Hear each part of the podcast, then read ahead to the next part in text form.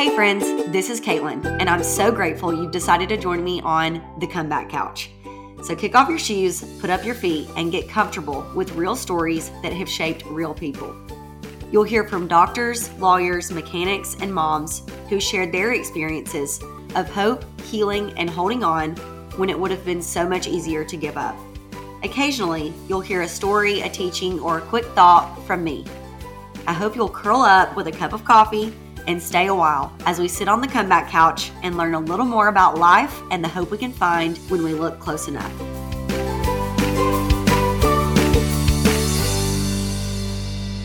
Hey guys, welcome back to the comeback couch. Uh this I feel like I say this a lot, but this really is a super super special episode to me um and the launch of our season 3 and nobody better to kick it off than my friend, mentor, uh, Lisa Whittle. She really doesn't need an introduction, but if somehow you've been like living under a rock and don't know who she is, um, she's the author of nine books, most recently, God Knows, several Bible studies, the host of Jesus Over Everything, which has 5 million downloads. It's an amazing podcast. She has several other podcasts um, she founded Ministry Strong for ministry leaders, co founded Called Creatives for Creatives. And she's a mom and a wife and a friend and um, one of my very favorite people. So, welcome to the Comeback Couch, Lisa. Thank you. I'm excited to be here. Yes, I'm honored. I'm Thank you. So excited to have you. It's always a little nerve wracking when I'm interviewing someone who's a pro like you. You've been doing this a long time and you do it well. So you'll just have to ignore all of my mistakes and mess ups with my amateur self. No, no, there is no there is no mistake. Can't, right? This is you can get it edited even if Hey, that's one. true. That's true. Wonderful uh Jeanette, um, who you know and love is Oh, hi editing. Jeanette. Yeah, yes, yeah. love Jeanette. So she's the best. But yeah, I actually interned for you. When was that? 2020? Yeah, a couple years ago. Yeah, your first round of interns. Yep. It was uh, awesome. It was Loved so it. special. So mm-hmm. just it really did like change my ministry and it really did change my life. Like that sounds cheesy, but um it really did in a lot of different ways. Just learning from you and making friends that I still talk to on a regular basis. Mm-hmm. Um uh just the best. So thank you for that. Oh, well, I loved having you as an intern. You were amazing. Um I just liked you from the start, but I knew you were going to be fantastic for the team as well. I also knew that the interns were going to love each other probably mm-hmm. more than they would even love me. And I think that's that's held true. A lot of friendships were born and that's always exciting cuz uh, being a connector for other women yeah. is a good joy. It's a great joy for me. Yes, and I remember the retreat where we got to go all be together, but I was I'm pregnant now and I was pregnant then. Like mm. I saw someone the other day and they were like, every time I've ever seen you, you've been pregnant. And I'm like, well, that's just the phase of life I'm in where I'm just very pregnant often. yeah. so, yeah. I get well, it. I get um, gosh, we could talk about so many things. And I know that you have um just so many stories of resilience and overcoming. You are a resilient woman. You really are. Um, but I would love to know what comeback story for you really sticks out, whether it's just overall in your life or even something recent, just that has really had an impact on your faith journey and on your life? Mm. You know, I I think a, a couple of comeback stories come to mind. I mean, I think of you know coming back to the Lord. Most of my comeback star stories to me involve like coming back to the Lord because I think the ultimate comeback is always coming back to him. That's where you come back to a place of strength. You come back to a place of settledness and groundedness. I've never considered like rising from the ashes of my own strength because i then it's just to me coming back to another place of failure honestly. yeah, yeah. um so i think coming back to the Lord when I was in my early 20s. That was a, a comeback place for me when I entered into my um, sophomore year of college. That was a comeback from a lot of sort of disastrous decisions. So I think that was one thing that sticks out of my mind. I certainly think of a comeback when it was 2012. Um, that was a comeback in a place of my career when I was really going to quit. Um, and I, I just was being, I was really overwhelmed with feeling like I wanted to be popular and uh, you know have success whatever that was. And i'd been writing books for a little while and felt like you know i wasn't having all of the success in the literary area that i really wanted. And so that was a real marker in my life when the lord and i did just some serious work to break free from the desire to be known and popular and all of that. And that was a real change in my life. So I, I look at that as a spiritual comeback for sure. And then I think even more recently, probably a comeback would have been I don't know, probably in 2021, I think. And there was a comeback, uh, kind of an awakening there too, when my husband and I kind of started a new journey of where he was in his career and we decided to do something different than we had plans for and that was uh, what we've built out here at at our house and you know welcoming ministry leaders and so forth like that. So i think of sort of those three phases in my life as different places of comeback and for different reasons but always always always it was coming back to sort of either a groundedness in my life, either a place that God had called me that I'd kind of gotten away from, or certainly, as I was saying when I was younger, uh, a real spiritual comeback.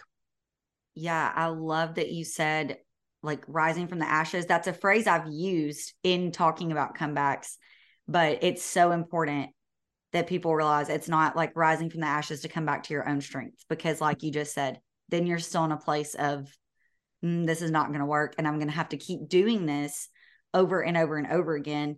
And you may have to keep doing it over and over again, but if you do it with the Lord's strength instead of your own, the results are going to be so much better, so much more fruitful. Um, trying to do it, trying to do it on our own is just, it's never going to work out in the end. So I love that you said that. Um, and I would love to talk a little more about um, the comeback you mentioned with your career in 2012, um, because I think that a lot of people can relate, whether they are writers or speakers or doctors or they are working for the government. Like it doesn't really matter because we all start these trajectories and have these dreams and we think especially now instant gratification that okay well i want to go climb the ladder and go all the way up. And you know we have people who are like 25 27 years old and they're like well i want to be at this level in my company. Okay well the mm-hmm. people who are there are in their 50s and they've done this for so long. Um, and you've helped me a lot with this because i had so much frustration um, when I interned for you, you know, I'd get coaching from you and it was just always like, oh, I just want to get a book deal and I just want to get there. And you always reminded me, you're like, Kaitlin, this did not happen for me when I was even your age. Like, this has been a long journey. And mm-hmm. anytime I want to give up, I think about that because I'm like, okay, what what is it that you always say? Keep keep uh chopping wood. Keep chopping wood. Keep chopping wood. And um gosh, you really did instill that in me. And I've seen it in your in your life play out. Um, so how has that moment of wanting to give up and having to really have God just pull out those desires, how has that impacted your ministry now? And how do you use that? Hmm. I, I even remember in a coaching call asking you, How old are you? Uh, because you were acting like your career was over. so we had to recalibrate for just a we minute. Did. We did. Yes, we did. We did. You know, I think we all go through moments where we get frustrated. We think it's never going to happen. You know, waiting is not easy for any of us. And certainly when you have a dream, when you have a desire, you are eager to want to do it. it mm-hmm. It's, it's, it's the way that we all work. You know, it, it seems logical that we would be able to do something that we want to do when we want to do it right just by being able to press forward if only most things worked that way and especially with the writing industry, the industry that you've kind of chosen, mm-hmm. um, and I chose, there is a lot of pause. There's a lot of hurry up and wait. There's a lot of things that are out of your control. The thing that has happened for me the most, I will say, Kaitlin, is that all of those pauses have profoundly changed me, mm-hmm. which has what has been so important for me. I, I think, you know, the one thing that I've discovered along the way is how wise the Lord is to not give us the things that we think that we need in those immediate moments because we are simply not quite ready for them. And I don't know how that process works because I don't have the mind of God. So I don't know if the Lord just, you know, withholds things from us in that moment. I don't know whether just the way that it works, He helps make good of them. I, I don't know. You know, I think a lot of things are up to man's decision that maybe the Lord has nothing to do with, right? I, I don't I don't really know how all of that plays out. But what I do know is if the Lord wanted things to happen in those moments, they would and so we do have to defer to that I, I know that there was there were periods of time in my life where i didn't hear a single thing i didn't see a single bit of movement and i was sure that that meant that nothing was happening but in in reality i was changing i was growing i was learning i was gaining more insight and I was developing the discipline that I needed to help teach other people disciplines. Mm-hmm. Um, would I have had that before? No. But I think, you know, in that place of of comeback in particular, uh, I had to stop and let go of my ideas of everything that I thought that all of this would look at look like and the frustration that it wasn't looking like I thought it would look. And I will tell you that the freedom that comes from that produces not only things inside of you, but it actually produces better work mm-hmm. in you. And so I think what we do is we we actually kind of eke out work and we think, oh, you know, let me just keep producing, but you actually don't produce good work because you are so caught up in just the the the rat race and the hamster wheel of just trying to crank something out when it's actually not very good and you don't really get traction with it. And so um, it's better to sit and pause if you need to. It's better to sit and wait and let the Lord do the work that He needs to do. It's better to do all of that than to just keep trying to see if something that'll hit, something that'll work, which is kind of counter to what a lot of culture will tell you, which is just kind of keep throwing things out there and see yeah. what's going to stick to the wall. Um, you know, there's a level of that that I agree with, but for the most part, I think there are moments in your life that you need to sit and be quiet and let the Lord speak to you about what's next. I totally agree. Um, again, no matter what industry you're in, but particularly ours. And I've just even seen lately, um, you know, as I'm still working on some things and writing, I look back and I'm like, thank God, like this book idea that I had five years ago didn't get published. Like it wasn't good, it just mm-hmm. like wasn't good. And he knew. And then even like the timing of, okay, I've written something and I want to get it out there and I want people to see it and I want to pitch this to publishers and something weird happens with the timing and I'm so frustrated and then like a week later I hear something I have a conversation with someone I read something in the word and I'm like that was supposed to go in there and now it's ready and I just think no matter what season you're in we don't always get the the hindsight view but I think God is kind to do that for us very often, where yeah. all of a sudden you're like, this is why that happened. Mm-hmm. And mm-hmm. I ask people that a lot with their comeback stories, just like, when did you realize, oh my goodness, that happened 20 years ago? So we can sit here now. And. I mean, one of the first episodes I did was about a guy who was in the military and now he owns a bakery. And he says, he's like, this happened so that, like, I was in the military so I could use this technique to make these croissants. And it's like something so tiny and detailed. Yeah. but God does that in our lives. And mm-hmm. and you're right, it helps equip us to teach other people and disciple other people for those disciplines. Um, because again, I've learned so much from you, and had you not gone through that, you wouldn't have been able to tell me that. And yeah, I hope now I can do the same for other people because I still am not quote unquote there. I'm really not anywhere. I'm just kind of like, you know, I'm trucking along, but instead of doing it in the way, like you said, that, that culture tells us to, instead of stressing and hustling and okay, well, I'm just going to stay up till 3 a.m. every night doing this thing. You, it's yeah, you can do that, but you're just going to burn yourself out and do work that isn't good. Um, but I, I think you're a good example of do doing your due diligence, but also not over overdoing something in a moment where you know it would stress you out so you're doing your due diligence by mm-hmm.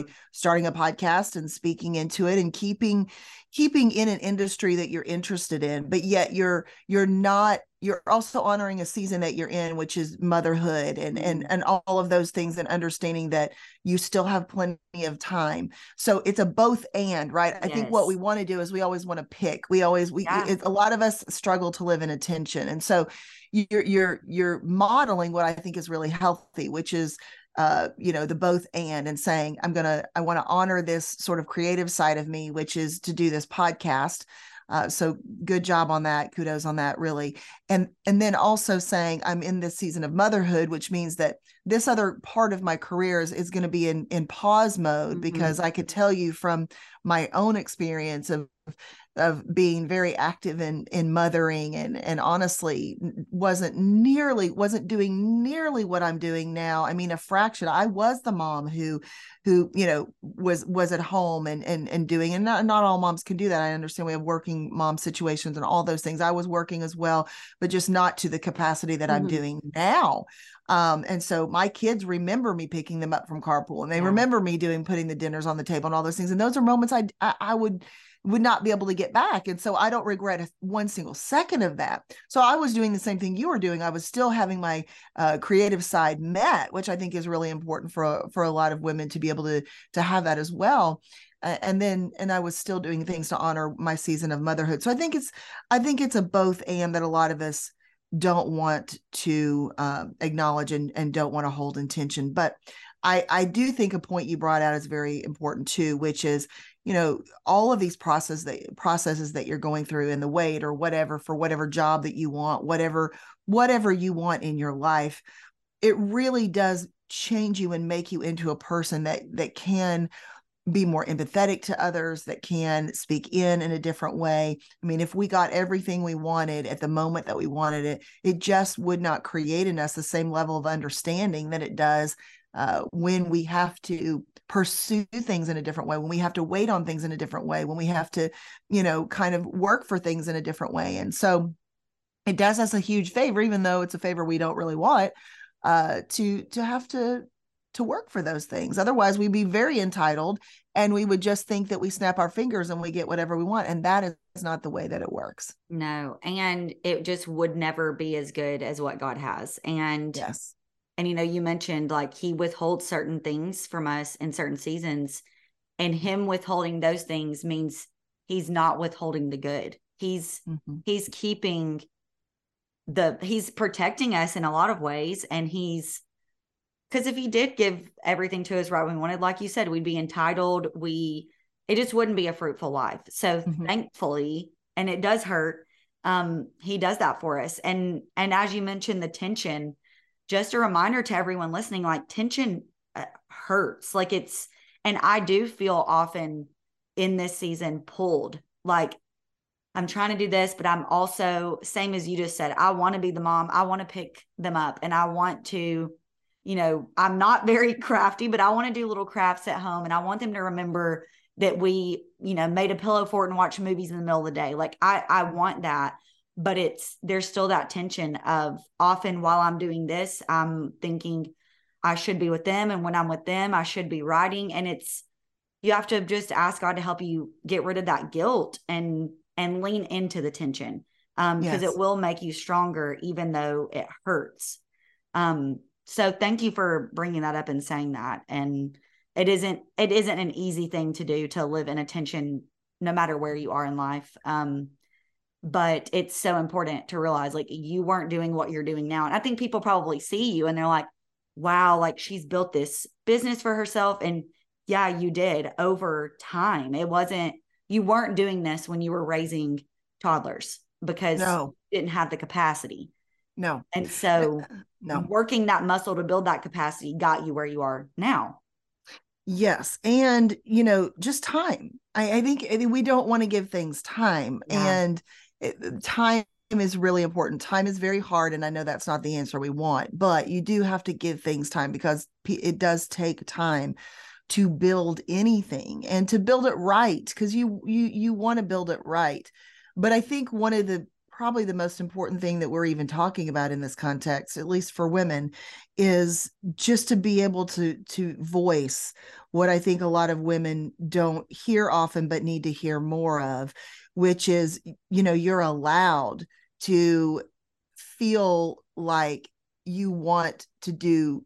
motherhood well if you are a mother and also feel like you sometimes wish that you had more time to work on the creative things that really are inside of you.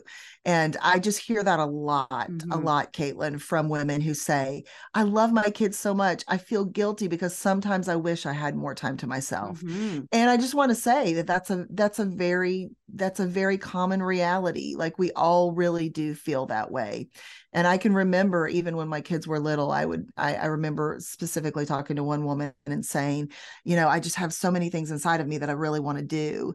And yet i you know i love my kids i love what i'm doing i just don't have the time to do them and i, I remember her looking at me saying you know honey there there really are seasons in life and you know you will have that time but you know just try to try to be as present as you can. And and so i think there's there's no other way around that it's just to say those feelings are valid you know yes. those feelings are valid so yeah i'm yeah. glad you said that and i think this yeah. is it's a good conversation to have and it's a good conversation if you're listening to have with the people in your community the people in your life because you maybe have been trying to just like push it down and be like no i shouldn't think that or i shouldn't want to go back to work or but you have no idea what the other moms or whoever else is in your season they're probably thinking the same thing. So just yeah. talk about it and you'll feel less alone.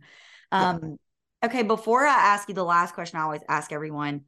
I don't know why. Maybe this will become like my new question, but I just feel prompted to ask you if there is a comeback story you've seen in someone else that has greatly impacted your faith and your life. Hmm.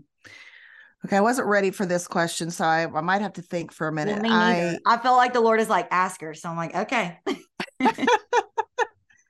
Gosh, I will I will say I do love a really good comeback story. One of the things that I've come to realize though with comebacks is that you know that you know that saying that they say uh you know the comeback is better than the setback. Mm-hmm. I I kind of want to amend that because I don't think that the comeback is automatically better than the setback. I will say that I think the comeback can be better than the mm-hmm. setback. Um, I don't think that it is automatically though. Um, oh gosh, you know, I well, I'll, I'll say this. I think that my father's comeback was um was better than his setback. Um, his comeback was really interesting. Um, you know, he was he was a man who started out very, very raw, uh, wildly gifted, uh, was radically saved out of the Navy. And um, you know he he went straight into bible college didn't have a clue goodness what he was doing. I cannot imagine that man going to bible college but he did and then he became a preacher you know he he didn't know any of the rules. He didn't know what you're supposed to do. He just had this raw passion for the lord mm. lord and raw talent. And you know it took him far in ministry and yet uh, he needed discipleship in the worst way. And so you know, you you've got this guy who's got all this charisma, all this talent, and really a passion for the Lord, but no discipleship. And it got him in a lot of trouble as a as a as a leader. and i think that's one of the reasons i know it is why i have such a, a passion for for leadership ministry leadership is because i've seen what can happen when ministry leaders go woefully wrong and it, it, it's it's a lot more tender. It's a lot more difficult than what we want to tag it. We want to just say well they're just you know somebody rotten. They just they're just not any good. And the reality is is people don't typically go into preaching. They don't typically go into ministry because they're they're hungry for attention because they're they're you know they're these bad apples. They don't typically do that. They typically do it because they really love and want to serve jesus. Mm-hmm. it's just something goes wrong along the way. Yeah. And so you know he he just had he just had some problems along the way. But what i love about my father's story is his comeback was was raw. It was difficult. It involved a, a long time of sabbatical. If you've ever read um, what i wrote back in a book called whole he he actually went and lived on a piece of land in a travel trailer and at one point he rubbed his face in the gravel he was so low before the lord Mm-hmm. But uh, when he emerged from that, he was truly a different person and he needed to be a different person. He had a lot of skeletons in the closet, a lot of problems in his life. But he came back and he came back very different. He came back much more mellowed. He came back much more understanding. He came back uh, worshiping the Lord differently. And I, I guess I would just say from all of that is that his comeback story showed me that people can change mm-hmm. that we should never assume when it's over that it's over and um, that you know we should have some have some space for people that we we have decided are not uh, who we thought they were who we think they are and that God can use anybody, even in another season of life. And so I love his comeback story. It has um, continued to inspire me over and over again. And how beautiful that his comeback story really has fueled your passion to help other people with their comeback stories um, yeah. in ministry specifically. So, yeah, for sure. Thank you for sharing that. That's that's beautiful. Um, yeah. okay. And so then we'll we'll jump into the last question. I love that. Maybe I will start asking people that because um yeah, that matters a lot. Uh, people's stories impact us. So yeah. Um, but for you and your comebacks in your life, what one thing does make sense now that you can kind of see high, hindsight, whether it was 20 years ago or a year ago, what makes sense um, now that you can see how it's starting to play out? I think uh, the comeback in 2012, which I, I would I would probably mark as one of my most profound comebacks. Um, I think that the the thing that makes sense was that the Lord really wanted me to break from my desire to be popular before we entered into a season of life in this world where that would be the predominant deal breaker for leaders I mm-hmm. think uh, he needed me to get serious and get um, get get that settled. And I've I've I've known that actually since that time that that was was the fruit, but also probably the reason for that moment happening. That that needed to be settled once and for all. Will you desire to be popular more than you will desire for me? Because in this moment in time, leadership hinges on that. And if you want to be popular more than you want god you, it will change the way that you have conversations. It will change the things that you're willing to talk about. And so i know that in that sense the lord did me such a huge favor uh, to bring me to the point of of decision and breaking and all of that because if that had not happened and if that not had, had not been settled in 2012 uh, I would not have been ready and be ready and even you know because god knows what will happen and i don't uh, for what was to come. So yeah i can look back and see that that was a very pivotal moment for a lot of reasons. Mm, that's really really good. Um yeah. gosh okay well i hate to wrap up because again we could talk about a million other things but thank you for sharing your comebacks and your dads and just the the wisdom that you have being in ministry for as long as you have. And I can't wait to see what God keeps doing because it's, I just think it's like it's happening. I think you posted something when your book, oh, this is going to make me like cry. It gave me chills when you posted about God knows when your book came out. And I think it was a screenshot your daughter sent you. And she was like, Mom, this is it.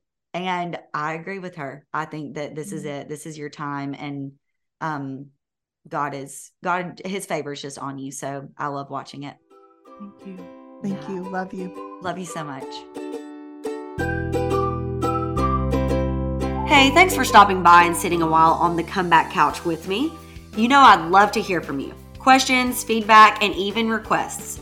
Find me on Instagram or Facebook at Kaitlin Chappell Rogers. And hey, don't be shy. Share the show with a friend, post it on your social media and tag me, and send me your comeback stories. You never know when they might make it on the show.